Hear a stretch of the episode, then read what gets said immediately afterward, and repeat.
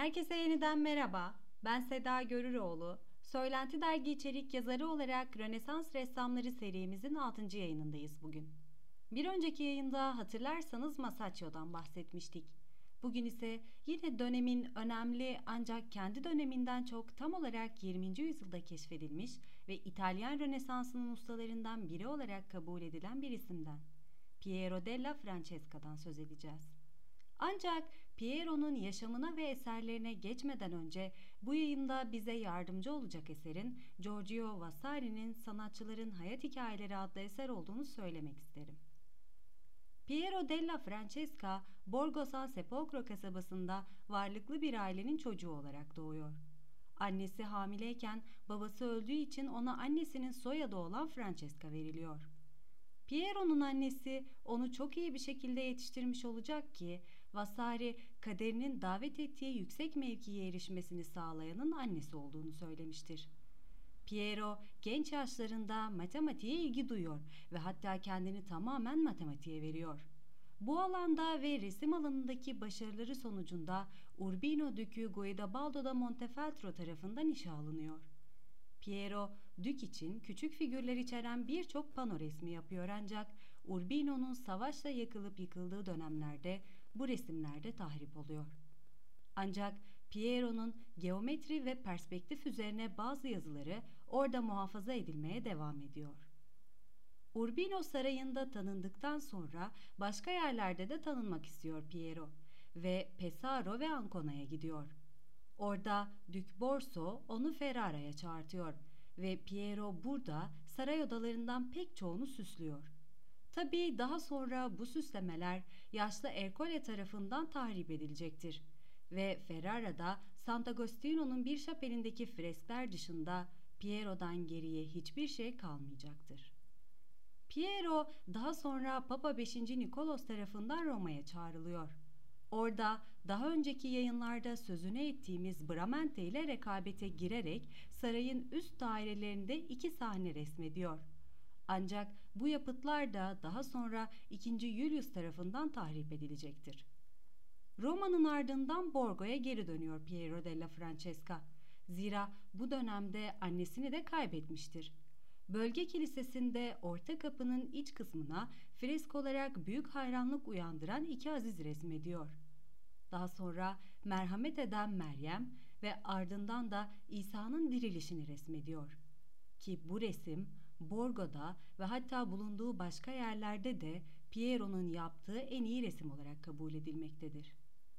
Aslında bu eser yüzyıllar boyunca unutulan bir tablo olarak kalıyor. Ancak daha sonra dünyanın en güzel resmi olarak nitelendirilecek kadar güçlü bir biçimde hatırlatıyor kendini. Peki İsa'nın dirilişi neden böylesine güçlü duygularla yeniden hatırlanıyor? Esere baktığımızda merkezinde görkemli bir şekilde mezarından çıkan Hazreti İsa'nın dünyaya geri dönüşünü görüyoruz. Sağ elinde üzerinde kırmızı haç olan bir bayrak var.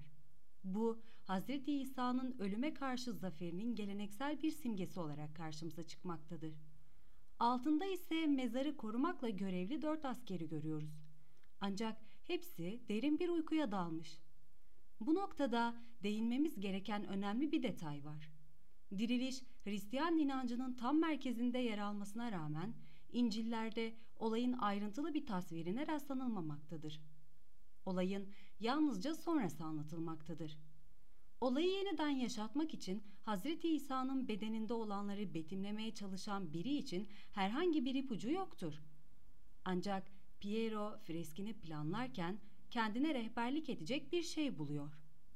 San Sepolcro Katedrali'nde dirilişin erken dönem bir betimlemesi yer almaktadır. Muhtemelen Piero'dan bu esere bir atıfta bulunması beklenmiştir.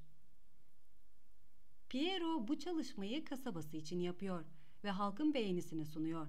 Aslında buraya her zaman hatırlanacak bir sembol hediye etmiş oluyor. Bu sebeple bu eser ile halk arasında zamanla çok güçlü bir duygusal bağ oluşuyor. Bu bağın nedenli güçlü olduğunu günümüzde de görebiliyoruz.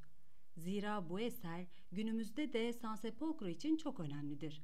Hatta kasabanın logosu haline geldiğini biliyoruz.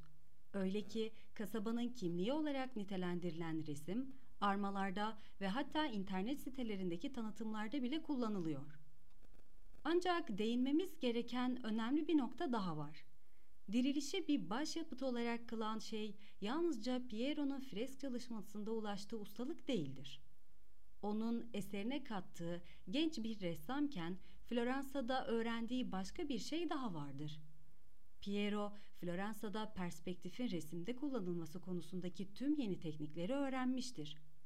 Bir önceki yayında bahsettiğimiz Masaccio'nun kutsal üçlü eserini de görmüş ve bu sayede matematik temelli perspektif kurallarını uygulamanın sanatçıya düz bir satıhta hacim ve derinlik yaratma fırsatı sunduğunu anlamıştı.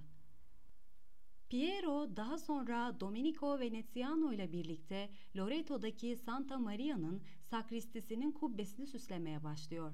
Ancak ressamlar veba korkusundan işi yarım bırakıyorlar. Tabii resim daha sonra Piero'nun öğrencisi Luca da Cartona tarafından bitirilecektir. Loreto'dan sonra Arezzo'ya gidiyor Piero. Burada Luigi Bacci adında birisi için San Francesco'nun Lorenzo de Bicci'nin daha önce kubbesini süslemeye başladığı baş altar şapelini resimliyor.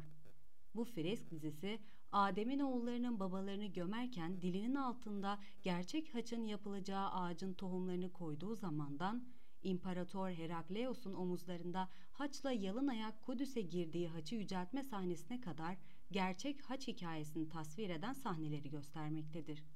Yapıtlar hayranlık uyandıran düşünce ve tavırlarla doludur. Bu fresk dizisinde Piero'nun bütün beceri ve ustalık değerlendirmelerini aşan gece tasviri önemlidir. Burada Piero uçan bir meleği baş aşağı gelecek biçimde kısaltıma uğratarak resmetmiştir. Melek, gecenin karanlığında belli belirsiz seçilen bir takım silahlı adamların ve bir hizmetkarın koruduğu çadırında uyuyan Konstantinos'a zafer işaretlerini getirmiştir. Melekten yayılan ışık çadırı, askerleri ve çevreyi aydınlatmaktadır. Bu kompozisyon fevkalade bir şekilde tasarlanmıştır. Çünkü Piero karanlığı resmederken şeyleri doğadaki halleriyle kopya etmenin ve kopya edilene sürekli atıfta bulunmanın nedenli önemli olduğunu anlamamızı sağlamıştır. Yine gerçek haç hikayesini tasvir eden dizide Piero korku, husumet, atiklik, sertlik ve savaşan insanlara özgü öbür duyguları çok etkili bir şekilde ifade etmek için bir savaş sahnesi kullanmıştır. Neredeyse inanılmaz katliam sahnelerinde yaralıları, vurulup düşenleri ve ölüleri tasvir ederek savaştaki çeşitli olayları da göstermiştir. Bunların yanı sıra Perugia'da birçok yapıt ortaya koymuştur.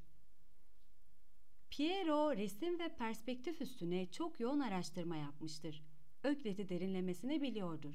Düzgün çok yüzülere dayanarak çizilen mükemmel eğrilerin niteliğini herkesten iyi kavruyordu ve bu konudaki en net açıklamalar onun kaleminden çıkmıştı.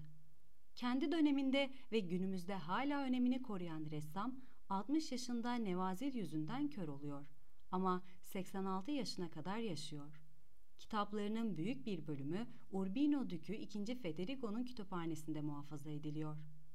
Vasari'ye göre Piero bu kitapların niteliği sayesinde döneminin önde gelen geometricisi olmakla haklı bir nam salmıştır.